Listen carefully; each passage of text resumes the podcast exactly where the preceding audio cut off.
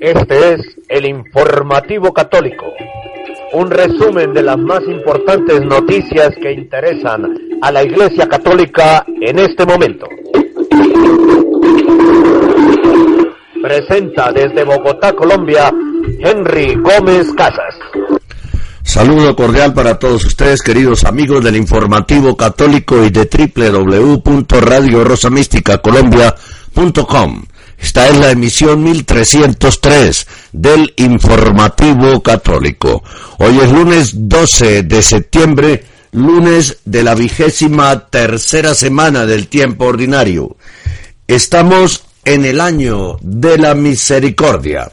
La Iglesia Católica celebra hoy el Santísimo Nombre de María. Bienvenidos todos a esta emisión del Informativo Católico.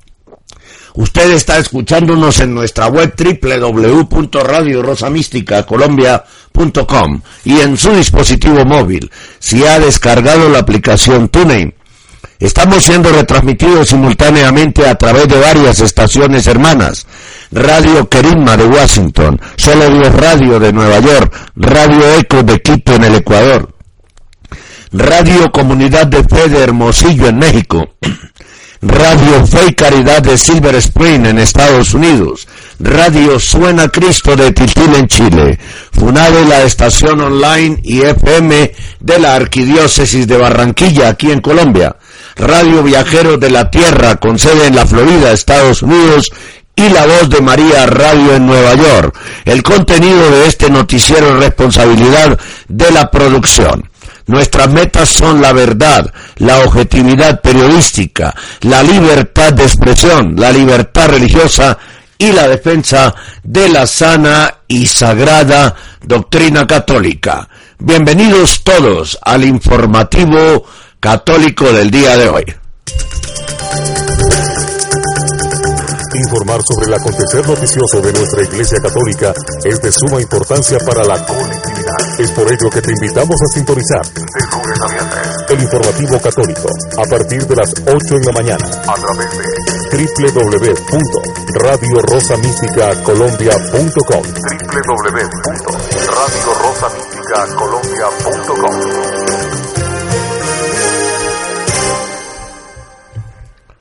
Ya vamos a dar a conocer los titulares de hoy.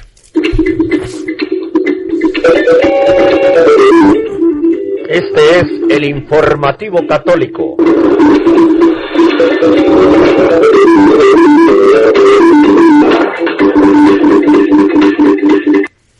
Bien, los titulares de esta emisión son los siguientes. En México, multitudinaria participación en las manifestaciones de apoyo y respaldo al matrimonio entre un hombre y una mujer y la familia en 122 ciudades. No puede ser matrimonio la unión de dos hombres o dos mujeres, afirmó el obispo de Chiapas. Arrecia la catolicofobia en todo el mundo a medida que termina el año de la misericordia el próximo 20 de noviembre aumentan los actos de catolicofobia en todo el mundo. Por ejemplo, en España, un musulmán incendia una iglesia católica en Navarra y quema la imagen de la Santísima Virgen María. Catolicofobia en Estados Unidos, indignación en colegio católico tras profanación de la Virgen María y burla a Jesús. Catolicofobia en China. La dictadura comunista china secuestra a un obispo auxiliar para que no acuda al funeral de su obispo y no le dejan tomar posesión como obispo. El obispo de Madison en Estados Unidos anuncia que celebrará la misa dominical ad Orienten. Agregó que ningún general dirige sus tropas dándoles la cara. Familias alemanas luchan en contra de la dictadura LGBTIZ en los colegios de su país donde imponen la ideología de género. Últimas conversaciones. Un diálogo con Peter Sewell del Papa emérito Benedicto XVI. Tenemos más detalles del libro entrevista en el que el Papa emérito Benedicto XVI dice el gobierno no es muy fuerte. Francisco es el hombre de la reforma. En Alemania quieren destruirme, ha dicho Benedicto XVI. Algunas, algunos jesuitas y no jesuitas intentan o ya lo hacen combinar el Zen con los ejercicios espirituales de San Ignacio de Loyola. Y esto es toda una herejía, toda una apostasía. Bien, esos son los titulares que vamos a desarrollar a continuación aquí en esta emisión de hoy del Informativo Católico. Cada día seguimos avanzando. Nuestro trabajo y constancia son el referente de la labor y el objetivo que van siempre encaminados a mantenerles bien informados sobre el acontecer de nuestra Iglesia Católica. Gracias por caminar junto a nosotros. Informativo Católico, de lunes a viernes, a partir de las 8 horas, a través de Radio Rosa Mística Colombia.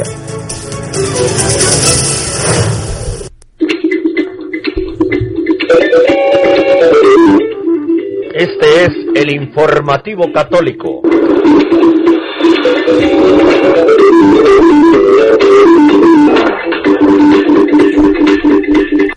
Bien, vamos entonces a desarrollar los titulares.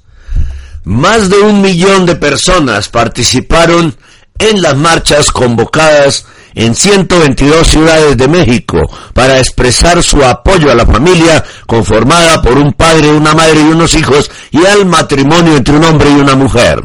Estamos todos reunidos para defender a la familia, que yo creo que es el núcleo, el centro de todo nuestro mundo, dijo Nancy Lara González, una de los manifestantes. Más de un millón de personas participaron entonces en estas marchas para expresar su apoyo a la familia y al matrimonio entre un hombre y una mujer, como su rechazo al mal llamado matrimonio entre homosexuales promovido por el presidente del país, Enrique Peña Nieto.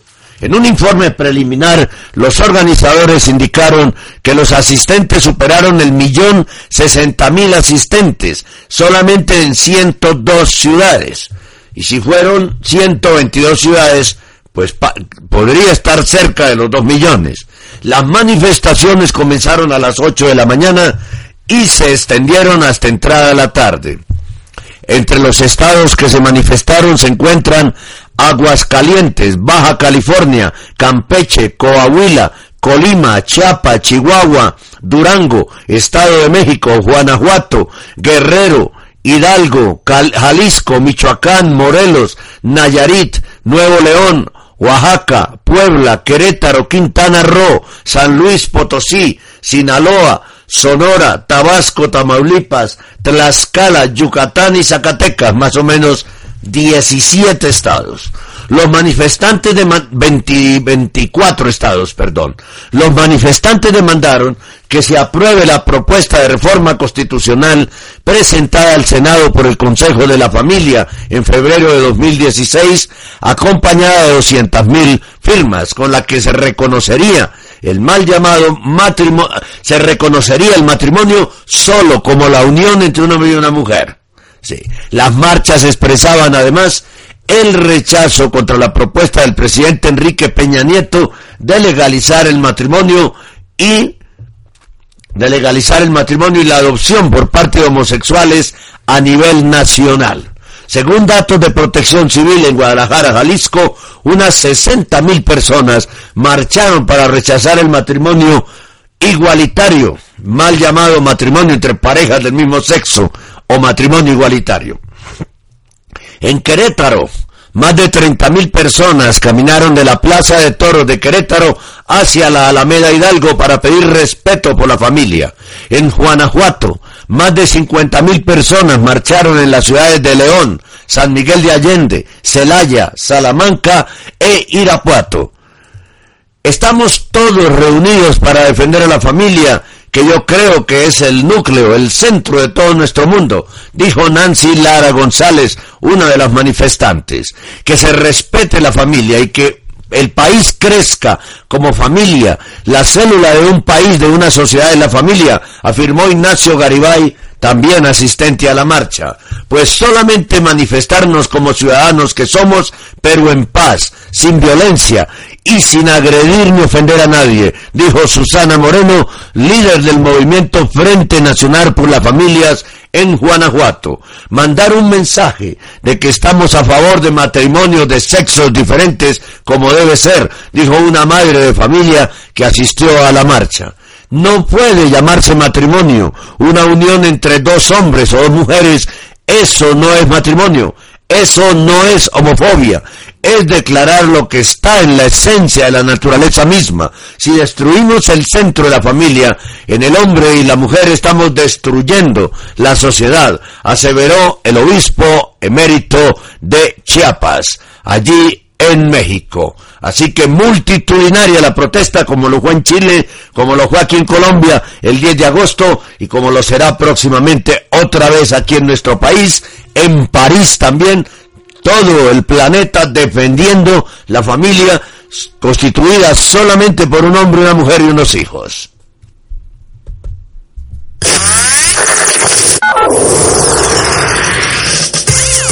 Estamos en el mundo a través de www.radiorosamisticacolombia.com www.radiorosamisticacolombia.com Radio Rosa Mística de Colombia el amor de María, directo a tu corazón.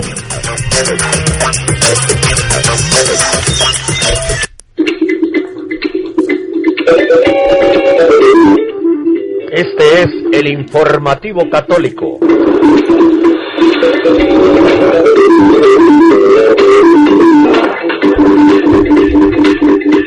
Como decíamos cuando estamos estábamos mencionando los titulares de esta misión, está aumentando, encreciendo los ataques católicofóbicos en todo el mundo.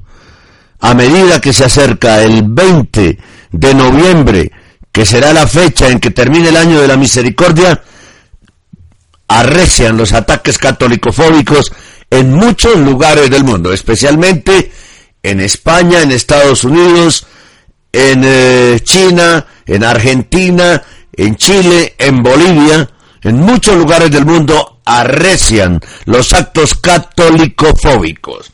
Y comenzamos con este que fue en España. El arzobispo de Pamplona ha expresado su tristeza, dolor y repulsa por el ataque a la iglesia y las imágenes, un acto que ofende a todos los habitantes de Fontelas y a todos los cristianos católicos de Navarra. La Policía Nacional ha detenido este viernes en Tudela a un hombre de nacionalidad marroquí al que acusan de ser el autor de la quema de las imágenes de la iglesia de Fontelas en Navarra el pasado jueves. Las víctimas del acto cristanófobo que tuvo lugar alrededor de las 15 horas fueron dos imágenes de la Virgen del Rosario, patrona de Fontelas, y otra de la Dolorosa. También sufrió daños un retablo del siglo XVII. Según ha publicado Noticias de Navarra, los vecinos se mostraron muy afectados tras el ataque a su patrona y entre lágrimas relataban la rabia que sentimos por el hecho de que han intentado hacer daño por el mero hecho de hacer daño. Los medios locales han informado que el atacante habría subido por el tejado desde donde se trasladó al campanario y una vez ahí logró acceder al templo. Fue el párroco el encargado de alertar a los bomberos que a su llegada se encontraron la iglesia llena de humo y tuvieron que emplear el camión escalera y una autobomba para sofocar el fuego. Según recogen noticias de Navarra, parte de la ornamentación del techo de la capilla se desplomó y la nave del templo quedó ennegrecida por el hollín. El arzobispo de Pamplona, Tudela, Monseñor Francisco Pérez González, ha pedido a los feligreses que el rencor o el resentimiento no se apodere de ellos tras el incendio provocado en la iglesia de Fontelas que afectó un retablo y dos imágenes. En un comunicado el arzobispo expresa su tristeza, dolor y repulsa por el ataque a la iglesia y las imágenes, un acto que ofende a todos los habitantes de Fontelas y a todos los católicos de Navarra. señala que atacar la imagen de la Virgen María es ofender a quienes la queremos como madre y quien, y quien merece el respeto de todos. Ahora, agrega la nota, le pedimos por la paz en todo el mundo, por la paz en nuestra tierra y por la paz en nuestros corazones. Que no permitamos que se asienten en nuestros corazones sentimientos de rencor o resentimiento y que la libertad religiosa sea querida para todos y respetada por todos. El arzobispo pide que estos tristes acontecimientos hagan más fuerte el amor de todos los navarros a la Santísima Virgen María y muevan a la misericordia y la caridad. Pero desafortunadamente un juez ha dejado en libertad al sujeto agresor, al marroquí. El juez solamente ha acordado el alejamiento de centros religiosos católicos al autor del acto cristianófobo, a pesar de que éste haya asegurado no arrepentirse y haberse ganado el cielo tras quemar la Virgen y parte del templo. El titular del juzgado de instrucción número 3 de Tudela, Navarra, ha acordado el alejamiento de centros religiosos católicos y de actos y ceremonias públicas o privadas al marroquí detenido tras quemar la imagen de una virgen en la iglesia de Fontelas. Encausado por una falta contra el patrimonio histórico, el auto recoge que según la Policía Nacional Española, la quema de una talla de la Virgen ocurrida el pasado jueves responde estrictamente a motivos ideológicos de carácter religioso. Según el juez, o sea, la catolicofobia, el odio religioso no es un delito en España. Según el juez, el alejamiento dictado es una medida cautelar ante una situación objetiva de riesgo, ya que tras un viaje del sospechoso a su país de origen, Marruecos, la policía ha detectado un cambio de actitud al pasar de una vida totalmente normal y sin incidentes conocidos al ataque a la iglesia de Fontelas, que causó un daño material y moral. Y lo dejan libre para que el próximo ataque sea directamente a católicos, ¿no? O a un sacerdote, como ocurrió al norte de Francia. Y añade que este es un momento de difícil control de determinadas acciones más o menos coordinadas por parte de una facción islámica contraria a los valores religiosos occidentales, lo que, unido a su confesión en los hechos, a su falta de arrepentimiento y a sus manifestaciones de haberse ganado el cielo, aconsejan la decisión adoptada un criterio que el juez ve reforzado además por la investigación en curso de otros hechos similares cometidos en las últimas fechas en iglesias de otras localidades cercanas en las que al parecer el detenido ha admitido haber entrado por la fuerza y haber dañado determinados símbolos religiosos. O sea que es un reincidente que odia a la iglesia católica. ¿Por qué lo dejan en libertad, por Dios? Que, están esperando que sea que ataque a un obispo, que ataque y asesine a un sacerdote como ocurrió al norte de Francia, que ataque católicos. A esto se suma que el sospechoso, al parecer, escaló el mismo día del ataque a la iglesia de Fontelas hasta varias viviendas con el propósito de romper o retirar unas banderas que confundió con símbolos religiosos. Es un fanático musulmán. Este señor marroquí que está cometiendo estos delitos en España, estos actos de catolicofobia, pero que un juez, posiblemente masón, lo ha dejado en libertad porque cree que eso no tiene ningún problema, que el hombre es, eh, ¿cómo es que se dice? Que no es, no es peligroso, ¿no? No es peligroso. No es un peligro para la sociedad, pero sí es un peligro para la Iglesia y para los católicos españoles de la región de Navarra. Radio Rosa Mística Colombia, el amor de María directo a tu corazón. Catolicofobia en Estados Unidos, en un instante. Bueno, ya. Los padres de familia de una escuela católica están indignados tras una serie de burlas contra Jesús y la Virgen María, que fueron realizados durante un partido de fútbol americano al interior de la Escuela Católica Notre Dame del estado de Arizona en Estados Unidos. El viernes de la semana pasada, los rivales pertenecientes al colegio público de Ser Montaigne colocaron una máscara de Hillary Clinton sobre el rostro de una estatua de la Virgen María, ubicada en la entrada del colegio y pusieron un juguete sexual en la parte baja de la imagen de la Santísima Virgen María. Si bien la máscara y el juguete sexual fueron retirados y sustituidos por un jarrón de flores en la base de la estatua, las burlas continuaron durante todo el partido. Una persona vestida como Jesús empezó a danzar con otra vestida del demonio. Esto va más allá de una ofensa. No hay nada peor que profanar una imagen de María. Y Jesús no es una mascota, es una figura religiosa, dijo uno de los padres de familia, Lisa Gregory, a una filial local de CBS. Es probablemente una broma cruel de escuela secundaria, pero quien hizo esto tiene que entender que actuó con fanatismo e intolerancia. Probablemente no se dio cuenta, añadió Lisa Gregory. Por supuesto que se dio cuenta. Es un joven satánico el que provocó estas cosas. Los padres aseguran haberse quejado con el guardián de seguridad. Sin embargo, la burla no se detuvo. Un joven estaba bailando con el diablo y burlándose de lo que nosotros como católicos consideramos santo y sagrado, dijo otro padre de familia, Mike Williams.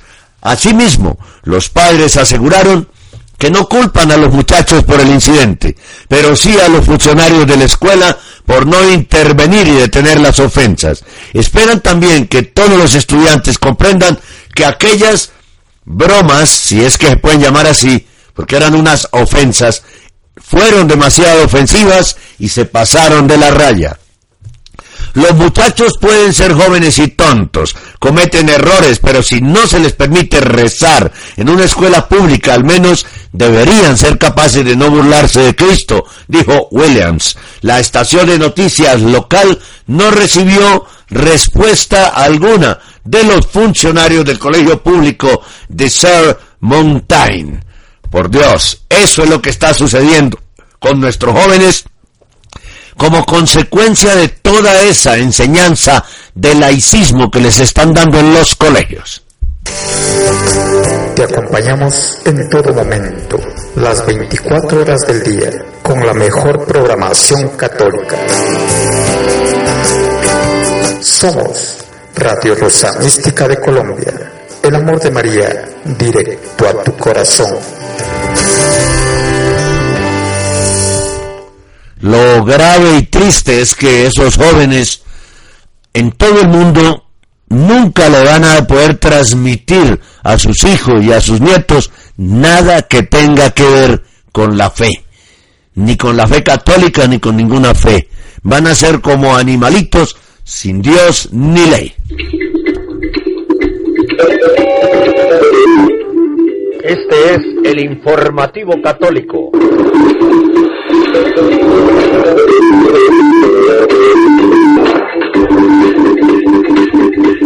Y ahora catolicofobia en China. Escuchen ustedes, queridos rosoyentes. Monseñor Pietro Chao Chumin, obispo coadjutor de Benchu, Chejian, en China, fue secuestrado por la policía estatal y llevado fuera de la diócesis que se prepara para celebrar los funerales del obispo ordinario fallecido Monseñor Vincenzo Chu Weifang. Los fieles del lugar relatan que el secuestro se llevó a cabo poco antes de la muerte de Monseñor Chu para impedir a Monseñor Chao poder celebrar los funerales y ponerse como ordinario de la diócesis desde el punto de vista canónico. El prelado Chao es un miembro de la comunidad no oficial de la Iglesia Católica China y su nombramiento como obispo, si bien con el mandato de la Santa Sede, no fue reconocida por Beijing. Esa es la razón de tal hostilidad del gobierno comunista hacia él. Asia News ha confirmado que Monseñor Chao fue llevado por la policía al nordeste de China para un viaje. Su secretario y canciller de la diócesis, el padre Paolo Yan Sunian también fue llevado por la policía a Yunnan, mientras que otro sacerdote está detenido en un hotel de Hanshu, la capital provincial. La citada agencia pública publica mejor que el obispo y los sacerdotes fueron llevados de la ciudad para obstaculizar una tranquila sucesión de Monseñor Chao en el episcopado de Wenshu.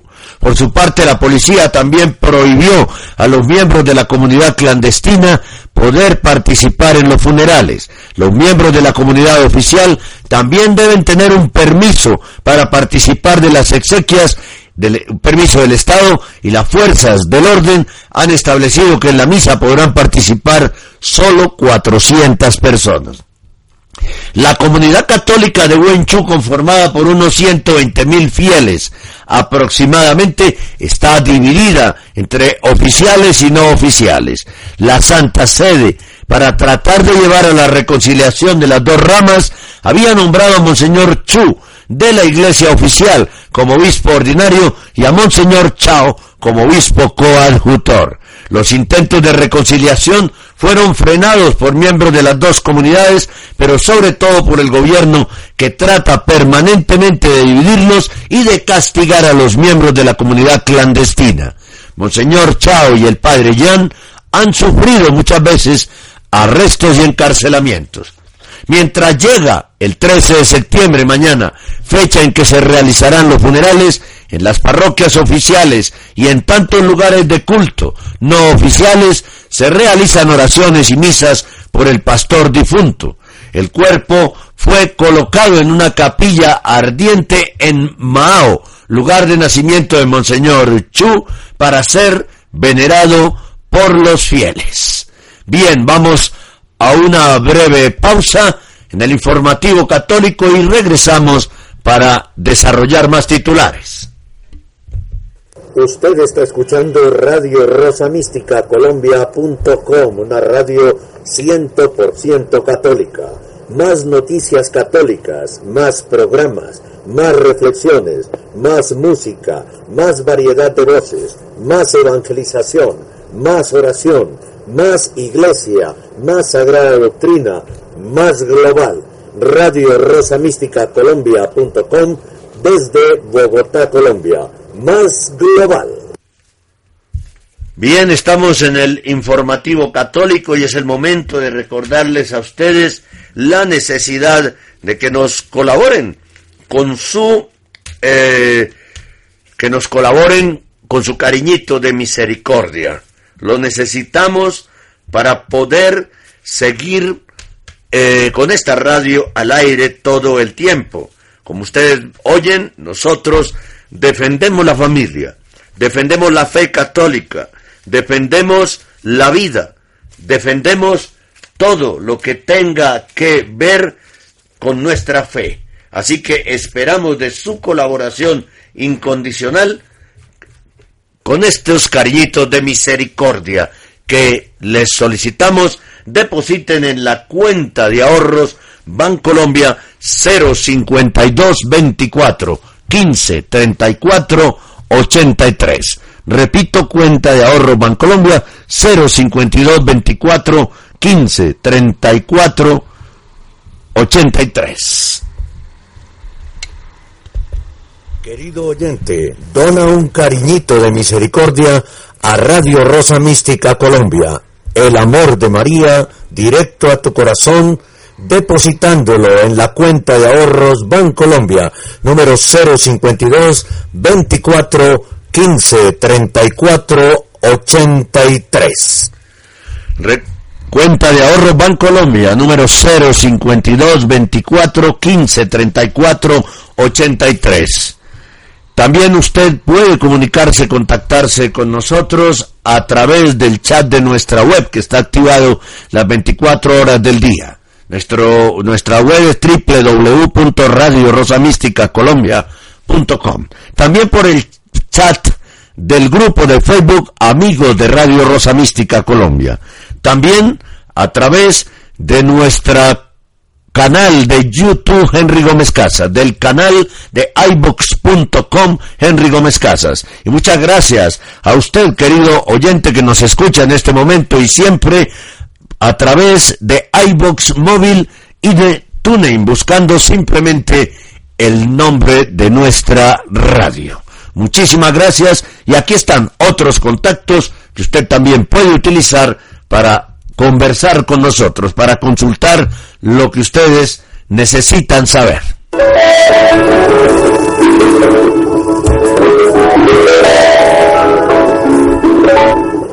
Usted está escuchando Radio Rosa Mística Colombia.com desde Bogotá en vivo y en directo. Si quiere comunicarse con nosotros, escriba a nuestro correo rosomístico.yahoo.com o búsquenos y hable con nosotros por Skype. Henry Gómez Casas. Síganos en nuestro Facebook personal Henry Gómez Casas o en nuestro Twitter arroba el cenáculo. Gracias y continúe escuchando Radio Rosa Mística Colombia.com para todos ustedes.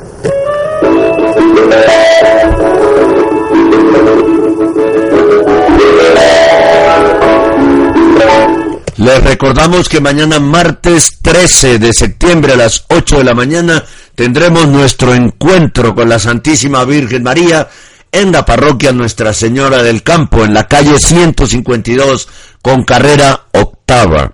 Aquí los esperamos en la parroquia para que oremos la Santa Misa y después el Santo Rosario por todas las personas de vida consagrada y las vocaciones sacerdotales y religiosas.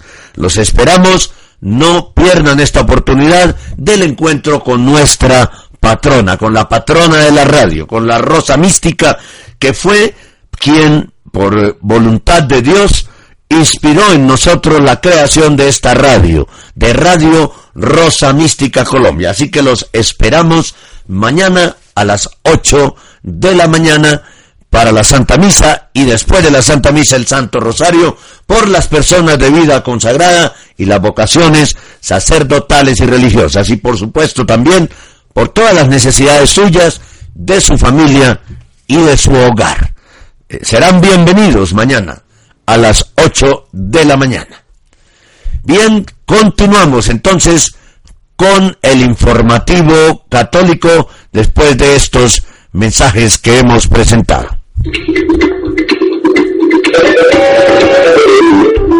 Este es el informativo católico.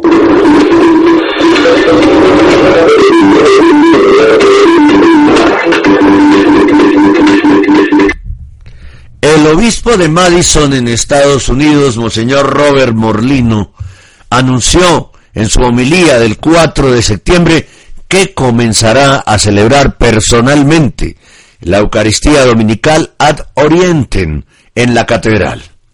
El prelado explicó que sigue en esta materia el consejo del cardenal Robert Sarac, prefecto de la Congregación para el Culto Divino y la Disciplina de los Sacramentos, y las enseñanzas del Papa emérito Benedicto XVI.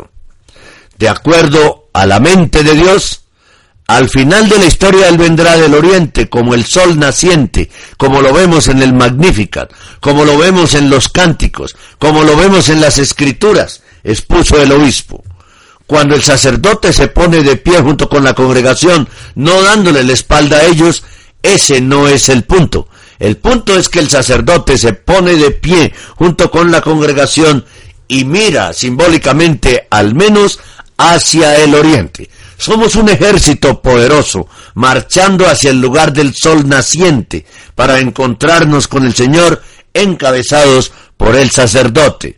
El prelado bromeó sobre la buena recepción de la noticia entre los feligreses y sobre el hecho de que conozcan el término ad orientem, algo que no es común en otros lugares. Afirmó que ha tomado la decisión porque ningún general dirige sus tropas dándoles la cara y caminando hacia atrás, y para hacer énfasis en el aspecto sacrificial de la Eucaristía. También explicó que si se pierde el sentido del sacrificio para solo quedarse en la noción del banquete sagrado, los fieles pueden pasar a asumir una conducta de comensales informales. El prelado motivó a los fieles a compartir la noticia y aclaró que no obligará a ningún sacerdote a seguir su ejemplo. No quiero que estén enojados mientras celebran la Eucaristía, bromeó, pero vamos a comenzar, porque esto va a ser nuestro culto más reverente y dejará claro que estamos enfocados en Dios, en su mente, en sus caminos y su ministerio absoluto, y no en nuestras opiniones. Ese es un testimonio que es importante dar en este día y época concluyó. Bien, mensajitos muy bellos. Madre Angélica decía, incluso el diablo cree que Dios existe. Creer tiene que cambiar la forma en que vivimos.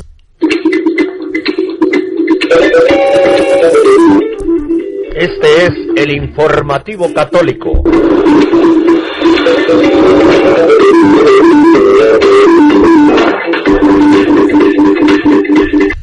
La ideología de género también ha llegado a las escuelas alemanas de la región de Baviera. Y la alemana y líder provida Hedwig von Weber Fuerte lamenta que los padres estén a la merced de los programas escolares y espera que los obispos se den cuenta que ellos pueden cambiar la situación. Bien difícil con los obispos que hay en Alemania, ¿no? Que son todos permeados por la ideología de género. El adoctrinamiento promovido por la ideología de género parece no conocer fronteras. Las escuelas públicas del Estado de Baviera están siendo sometidas a la presión del lobby LGBTIZ, que busca, al igual que ocurre en España, adentrarse en todos los sectores del ámbito público y también como está ocurriendo en Colombia y como ocurre en Chile y como ocurre en, en, Ecuador y en Estados Unidos y en todos nuestros países, en Venezuela. La intención del lobby gay a través del Ministerio de Salud es alterar las directrices educativas del Estado en vigor desde el año 2002 y adaptarlas a su ideario con el objetivo de adoctrinar a los más jóvenes desde los primeros años de colegio. En México también está sucediendo. El portal norteamericano Leipzig News publica una entrevista con Edwin von Weber Fuerte, la alemana provida fundadora de la llamada Iniciativa para la Protección de la Familia y portavoz de Demofur Ale, la versión alemana de Manif Portus, asociación francesa que defiende la institución de la familia, combatiendo con el lobby gay la ideología de género y la cultura de la muerte, con los abortistas también. Tras darse a conocer los recientes proyectos con los que el lobby LGBTIZ amenaza a toda Baviera, Edwin ha iniciado una campaña de protesta para luchar por la familia y la educación de los hijos. En la entrevista concedida al portal ya citado, la alemana señala que gran parte de los ciudadanos bávaros no quieren que la ideología de género o diversidad sexual se entrometa en las escuelas de Baviera. Queremos acabar con la ideología de género, defiende. La activista Provida advierte que existe un gran contenido ideológico en el borrador presentado por el Ministerio de Salud.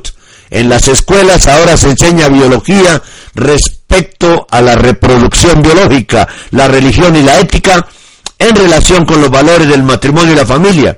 Ahora denuncia, pretenden incluir la educación sexual en todos los cursos.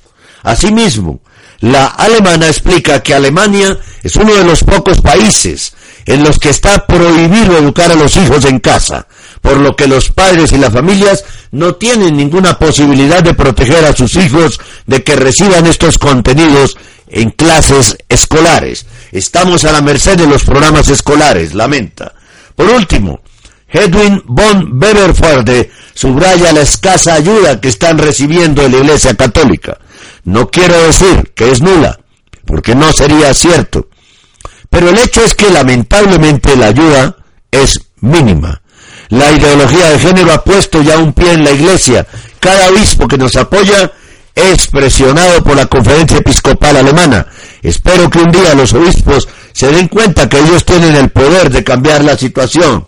Concluye. Es muy difícil con un cardenal como Reinhard Marx, que dice que nada tienen que ver la conferencia episcopal alemana con el Vaticano.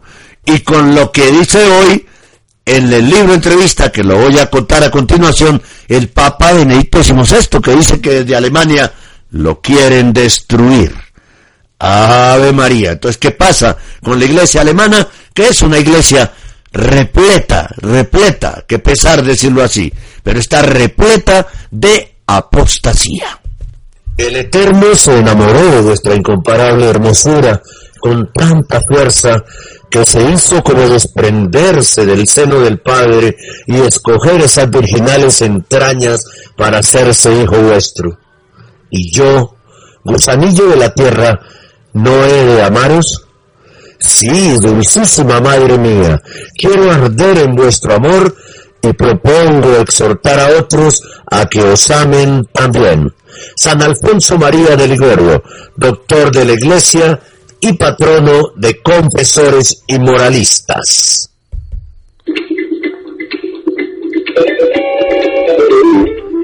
Este es el informativo católico.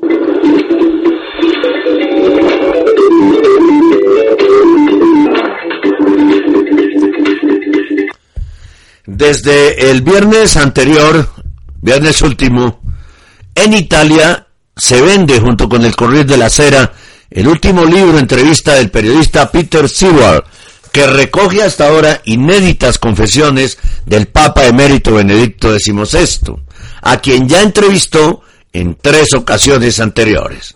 El libro se titula Últimas Conversaciones. En él, el anciano Papa emérito, en un diálogo reposado y muy sincero con el periodista alemán, comenta aspectos de su pontificado, de la elección de su sucesor, de su vocación sacerdotal en la juventud y de cómo afronta sus últimos días y se prepara para la muerte y el último examen ante Dios. Benedicto XVI comenta, por ejemplo, en el libro, que la elección de su sucesor fue una gran sorpresa también para él, porque no consideraba que Jorge Mario Bergoglio estuviera entre los candidatos más probables. Cuando escuché su nombre, primero me sentí inseguro. Pero cuando vi cómo hablaba de Dios por un lado y de los hombres por otro, me puse de verdad muy contento, afirma el Papa emérito. Explica que él, a Bergoglio, lo veía como un hombre muy decidido, que en Argentina decía de modo muy resuelto, esto se hace y esto no se hace. No conocía en cambio su cordialidad y su atención respecto a los demás. Él opina que el hecho de que la Iglesia cuente hoy con un pontífice hispanoamericano significa que la Iglesia está en movimiento, es dinámica, abierta, con perspectivas de desarrollo, que no está congelada en esquemas. Ocurre siempre algo sorprendente. Posee una dinámica intrínseca capaz de renovarla constantemente. Para Benedicto XVI, Francisco es el hombre de la reforma práctica cree que su experiencia como superior de los jesuitas en su región indica que tiene el ánimo para meter mano a acciones de carácter organizativo. Mi punto débil, la poca resolución en gobernar, dice Benedicto. Por el contrario, hablando de temas organizativos, Benedicto confiesa, yo sabía que este no es mi punto de fuerza, y más adelante añade, mi punto débil es quizás la poca resolución en gobernar y en tomar decisiones. En realidad soy más un profesor, uno que reflexiona y medita sobre cuestiones espirituales. El gobierno práctico no es mi fuerte y esta es ciertamente una debilidad. A sus 89 años, Benedicto analiza su pontificado con equilibrios y sin apasionamientos. No consigo verme como un fracasado, dice. Durante ocho años presté mi servicio. Hubo momentos difíciles. Baste pensar, por ejemplo, en el escándalo de la pederastia y el caso Williamson, el obispo lefebriano que negaba el holocausto. Pero en general fue también un periodo en el que muchas personas encontraron un nuevo camino hacia la fe y hubo un gran movimiento positivo, afirma explica que su objetivo prioritario para su mandato era poner en el centro el tema de Dios y de la fe y la Sagrada Escritura. Paréntesis, paréntesis aquí en este momento. ¿Qué propone el Papa Francisco en el video del mes de octubre? Propone poner al hombre en el centro. Y en el centro, Benedicto XVI hizo todo lo contrario. En el centro puso el tema de Dios, de la fe y la Sagrada Escritura. Es totalmente lo contrario, los dos papas. Cierro mi paréntesis. Yo, continúa diciendo Benedicto, provengo de la teología y sabía que mi punto fuerte, si tengo alguno, es anunciar la fe de modo positivo y sabía también que mi pontificado no iba a ser largo. También comenta una de sus decisiones más peculiares, que leyera su texto de renuncia en latín, por lo que al principio solo algunos clérigos y una periodista entendieron de qué estaba hablando. Una cosa tan importante se hace en latín, sentencia, quizás con humor, pero no, es que es el idioma oficial de la iglesia. Dice también que se sentía más cómodo que usando el italiano. Con rotundidad niega que nadie le presionará ni le chantajeará para hacerle dimitir. Nadie intentó chantajearme, no lo hubiera permitido. Y añade, tampoco es cierto que estuviese decepcionado, aunque sabe que algunas personas se sintieron desconcertadas y abandonadas por su renuncia, considera que al final la gente lo ha aceptado. Muchos agradecen que el nuevo Papa tenga un nuevo estilo. Comenta además el Papa Benedicto, Papa Emérito, que había un pequeño lobby gay en altas esferas administrativas vaticanas que él cifra en apenas cuatro o cinco personas y que afirma ya fue desmantelado. Ahora en su retiro dentro del Vaticano se dedica a ofrecer su oración por la iglesia y se prepara para la muerte, para superar el último examen delante de Dios, dice. Intento hacerlo pensando que el fin se acerca, añade, ojo a estas palabras. Está preparando su muerte para superar el último examen delante de Dios, el último examen no su examen delante de Dios, el último examen delante de Dios, profético. Y dice, intento hacerlo pensando que el fin se acerca, añade. Siempre hemos dicho que Juan Pablo II y Benedicto XVI tienen bastante profetas. Este, este parrafito es absolutamente profético. ¿No? Peter Sewell, el periodista alemán que conduce la conversación, ya entrevistó a su célebre compatriota en La Sal de la Tierra en 1996, Dios y el Mundo en el año 2000 y Luz del Mundo en el 2010. Vuelvan a leerlos, todos esos tres libros, más este último, Últimas Conversaciones. En Alemania algunas personas buscan desde siempre destruirme, afirma Benedicto XVI, hablando con el periodista alemán Peter Sewell para su libro Entrevistas, últimas conversaciones, que se ha publicado este viernes en Italia y Alemania. Ojalá llegue rápido a América Latina. Se refiere en concreto a duras críticas que recibió cuando cambió el texto del misal de Viernes Santo de oración por los judíos en el rito en latín, eliminando la expresión pro perfidi iudai en latín eclesiástico en el libro sexto, cuando se creó esta oración litúrgica, significaba simplemente por los judíos incrédulos o por los judíos que no creen, pero con los años en italiano y español, perfidi fue adquiriendo un significado de malvados, pérfidos, y era origen de muchos conflictos. Ya Juan XXIII retiró la expresión y en la misa en lenguas vernáculas, tras el Vaticano II, ya no se usaba. El Papa Emérito lamenta las duras críticas que suscitó su modificación litúrgica, con un tono enérgico que contrasta con el resto del libro, plácido y sereno. El nuevo texto, explica Benedicto, tiene su base en la escritura y no contiene absolutamente nada que justifique los reproches que se lanzaron en Alemania. En Alemania, algunas personas buscan desde siempre destruirme. Sabían que lo más sencillo era apuntar a Israel y montaron una mentira que quién sabe lo que se, que quién sabe lo que se dijo. Lo considero una infamia. Hasta ese momento se había usado la vieja oración del Viernes Santo, que yo sustituí por una mejor para el pequeño grupo que utiliza el antiguo misal, pero ellos no querían que nadie lo entendiese. El Papa Emérito menciona también a la iglesia alemana varias veces en últimas conversaciones, y una de ellas es cuando se habla de las riquezas de la iglesia. Rechaza, por ejemplo, afirmaciones de su actual sucesor como arzobispo de Múnich, el cardenal Reinhard Marx, quien habló recientemente sobre una, entre comillas, corte vaticana que derrocha. Siempre hemos vivido de manera muy simple. No sé qué cosa ha inducido al cardenal Marx hacer esa afirmación, responde el Papa emérito. Y sobre el esfuerzo vaticano por combatir la pobreza durante su pontificado afirma, Aquí es necesario siempre comenzar por nosotros mismos. ¿El Vaticano posee demasiados bienes? No lo sé. Nosotros debemos hacer mucho por los países más pobres, necesitados de nuestra ayuda.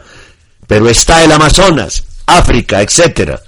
El dinero debe estar sobre todo para poder darlo. Sirve para algo, pero para poder gastar debe entrar por algún lado. Así que no sé muy bien qué tendríamos que ceder. Creo que se lo tienen que preguntar, sobre todo a las iglesias locales, empezando por la alemana, que es la iglesia más rica del mundo, la conferencia episcopal más rica del mundo. Las diócesis alemanas son las más ricas del mundo, debido a su sistema de impuesto religioso.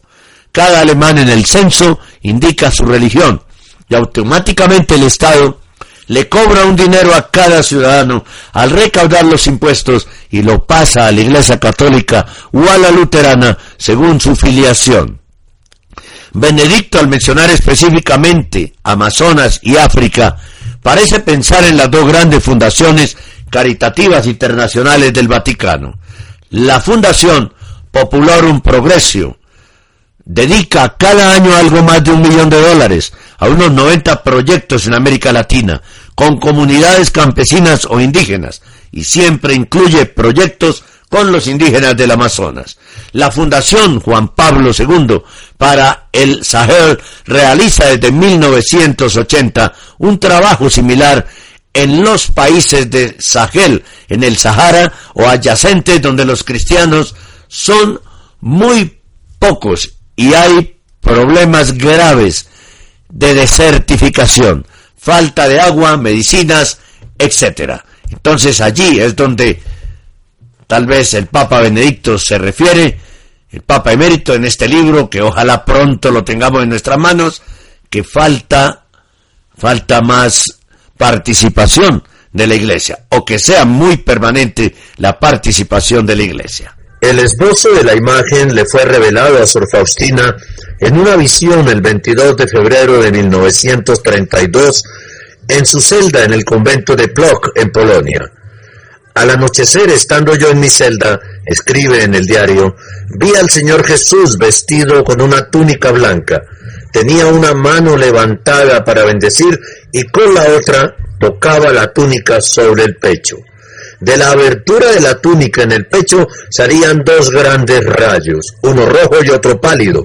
Después de un momento Jesús me dijo, pinta una imagen según el modelo que ves y firma, Jesús en ti confío, numeral 47 del diario de Santa Faustina. Quiero que esta imagen sea bendecida con solemnidad el primer domingo después de la Pascua de Resurrección. Este domingo debe ser la fiesta de la misericordia, numeral 49 del diario de Santa Faustina.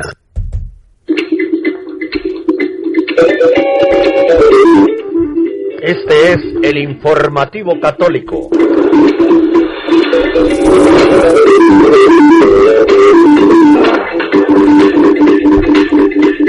El tema que vamos a desarrollar a continuación, que es eh, es la última noticia de hoy. Tiene que ver con lo que podríamos llamar la nueva erización de algunos sectores de la Iglesia Católica. Nueva erización. Está buscando un nuevo, más profundo acceso hacia la propia Iglesia y las tradiciones espirituales porque siente que ahí están o podrían estar sus raíces. Si es así, usted es cordialmente bienvenido. Esta propaganda bien podría provenir de un grupo evangélico o multiconfesional. Lo curioso es que no es así. Proviene de un grupo llamado Contemplation in Action, Contemplación en Acción. Este grupo, que se autodefine como católico cristiano, afirma que para ellos ser católico significa amplitud en el pensamiento, profundidad en el sentir, valoración de la libertad personal, apertura para el diálogo ecuménico e interreligioso. ¡Qué error tan grave! Los promotores de dicha iniciativa, que nace el 2009 en Alemania, situándose como asociados con la Casa de Ejercicios en Gries de la provincia jesuita alemana, manifiestan cosas extrañas. Y es que afirman ellos que esta apertura y amplitud es lo que procuramos vivir nosotros en el camino contemplativo y facilitar su aprendizaje en nuestros cursos y grupos, por lo cual a la iniciativa se han unido otros cristianos de distintas confesiones y con particulares caminos de fe y diferentes formas de vida y formaciones, lo que está llevando a que haya apostasía en estos grupos. Pero ¿qué pretenden esta corriente ecuménica, entre comillas? Algunos de sus miembros vinculados a los jesuitas, a la compañía de Jesús, tienen un norte claro, implementar en la oración elementos de filosofías no católicas y en concreto tratan de acercar a los ejercicios espirituales de San Ignacio de Loyola con la filosofía Zen. Para tal fin, la Contemplation in tiene una sección de, de autodenominados apóstoles. Entre ellos vemos a Javier Meloni, sacerdote jesuita en España, promotor de la unidad entre el Zen y los ejercicios espirituales. Pero lo que están haciendo es una secta dentro de la iglesia y generando apostasía. También es de la misma corriente el jesuita Rubén Hábito, que escribió el sugerente libro llamado El Zen y los ejercicios espirituales, libro que fue el que tal vez leyó el sacerdote de Bogotá que elaboró el plan E de evangelización de la arquidiócesis de Bogotá, que está permeado de todas estas cosas, y quien tiene un grupo en su parroquia que practica el zen, el orientalismo, la meditación trascendental, oran en posiciones de yoga, en fin, una barbaridad, porque es una apostasía, una apostasía por etapas, que va en aumento, ¿no? Entonces repito, también es de la misma corriente el jesuita Rubén Hábito, que escribió el sugerente libro llamado El Zen y los ejercicios espirituales. Este extraño deseo de compatibilizar algo muy católico como son los ejercicios espirituales de San Ignacio de Loyola, uno de los fundadores de la comunidad jesuita, la comunidad del Papa, con una filosofía totalmente ajena al, ajena al cristianismo como es la Zen, ¿Es un elemento excéntrico de estos dos jesuitas? Pues parece que no. El también jesuita Jorge Julio Mejía escribió un artículo llamado ¿Qué puede aportar el Zen a la experiencia de los ejercicios espirituales ignacianos? Parecería ver como una corriente en ciertos jesuitas, y es que el grupo no concluye aquí. Encontramos otro, entre comillas, apóstol de esta corriente de contemplación in action, se trata del también jesuita, amigo de Meloni, Alex Satirka. Este sacerdote mexicano dicta diversas charlas espirituales y ejercicios ignacianos en América Latina. Lo curioso es que como miembro de Contemplation in Action y representante para México, también valora la filosofía Zen y el supuesto aporte que dice le da al cristianismo. Satirka, este 2016, impartirá en octubre en la Casa de Espiritualidad Jesuita Íñigo, dentro del marco de retiro de meditación Zen entre cristianos, uno cuya temática es presentada de la siguiente manera. Retiro de oración en silencio y contemplación. Este énfasis de Satirka por el Zen parece ser reiterado, pues en el Centro de Estudios Ibero, de donde él fue director del Departamento de Ciencias Religiosas, se han elaborado múltiples iniciativas para propagar la filosofía Zen y su posible vínculo con el cristianismo, que no lo tiene. Esto es absolutamente budista, no es católico. Para ejemplificar lo dicho, veamos un ejemplo. Leamos el siguiente párrafo comillas, la oración contemplativa esicasta es la oración propia del desierto, es la posibilidad de adentrarse en el vacío, en el no lugar, donde nos unimos con la fuente, es el encuentro con la armonía y la paz interna. Primera pregunta que hago yo como profano de estos temas, ¿dónde está Dios? ¿Dónde está la Virgen? ¿Dónde hay doctrina de la iglesia en ese párrafo? Esta definición no contiene elementos peligrosos provenientes de estas filosofías orientales que hablan no del Dios de Jesucristo, sino de una fuente y plantean un vaciarse ajeno al cristianismo, lo que estaba yo diciendo. Y se parece a la guerra de las galaxias, la fuerza me proteja. Ello es lo que predicaba Jesucristo. Lo curioso es que esa es la propaganda del curso que el jesuita Satirka dio hace unos años, llamado Curso de Oración Esicasta. Alexander Satirka se presenta entonces como un propagador de doctrinas no católicas que intenta enseñar bajo ropaje jesuita, católico cristiano, dígase ejercicios espirituales, ignaciones o cursos de contemplación y meditación en la vida cotidiana de los fieles. Estos buscan a Dios y esperan que los sacerdotes los guíen por el camino de la verdad, por el camino correcto, no por el camino del error, Padre Satirka. Pero en Satirka, ese deseo de los fieles de encontrar la verdad en la Iglesia Católica no parece estar tan claro. Y es que Satirka, como el sacerdote de Bogotá, cree que todas las religiones son como mistagogias o mistagogías, es decir, caminos que permiten a las personas el encuentro con la realidad última, con Dios, pero ¿cuál Dios? Por lo cual afirma que las religiones deberían ser un camino práctico de crecimiento interior y personal que te capacita para vivir en armonía con el mundo y con los demás. Claro, y para eso se necesita, como dice el Papa Francisco, que el hombre esté en el centro y no Dios. En conclusión, los promotores de contemplación en acción y los jesuitas aquí involucrados tratan de introducir sutilmente doctrinas opuestas al cristianismo, bajo ropajes católicos, por lo cual nos preguntamos, ¿debe tener cabida en nuestra formación religiosa? El padre Satirka, con lo peligroso de su presentación, ajena a la fe de la iglesia, debe ser puesto frente a los fieles como maestro que guía hacia la fe. Hay garantía de que él nos va a guiar a la fe, ese padre Satirka a los católicos a los cuales él les hable, Creemos que definitivamente no. Otro error grave que encontramos en los jesuitas, la orientalización, la nueva erización de la doctrina católica, de la iglesia. La quieren, no, nosotros no quitamos nada de la iglesia, creemos en Dios y en la Virgen, creemos en la oración, en la Eucaristía, pero mire, metamos aquí estas cosas que provienen de dónde? De religiones que no son católicas, como el budismo, como el hinduismo, como el judaísmo, como a ver si meten algo de los musulmanes, no creo. Y tampoco nos gustaría, ¿no? Pero de ahí a que metan algo del satanismo hay solo un paso, ¿no? Hay solo un paso. Va a buscar un Dios que nadie sabe quién es con estos métodos del Zen. Un Dios que no es el Dios cristiano unitrino ni mucho menos su Santísima Madre, la Virgen María.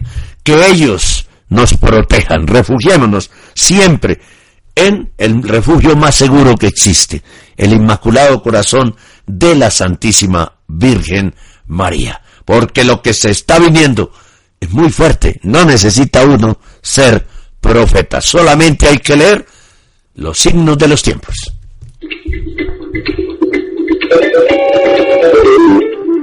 Este es el informativo católico.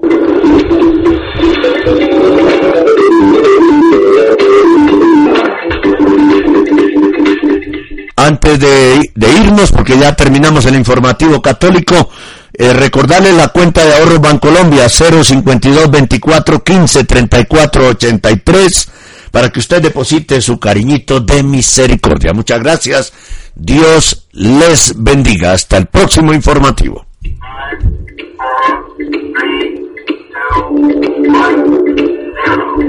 Hemos presentado el informativo católico, un resumen de las más importantes noticias que interesan a la Iglesia Católica en este momento. Presenta desde Bogotá, Colombia, Henry Gómez Casas.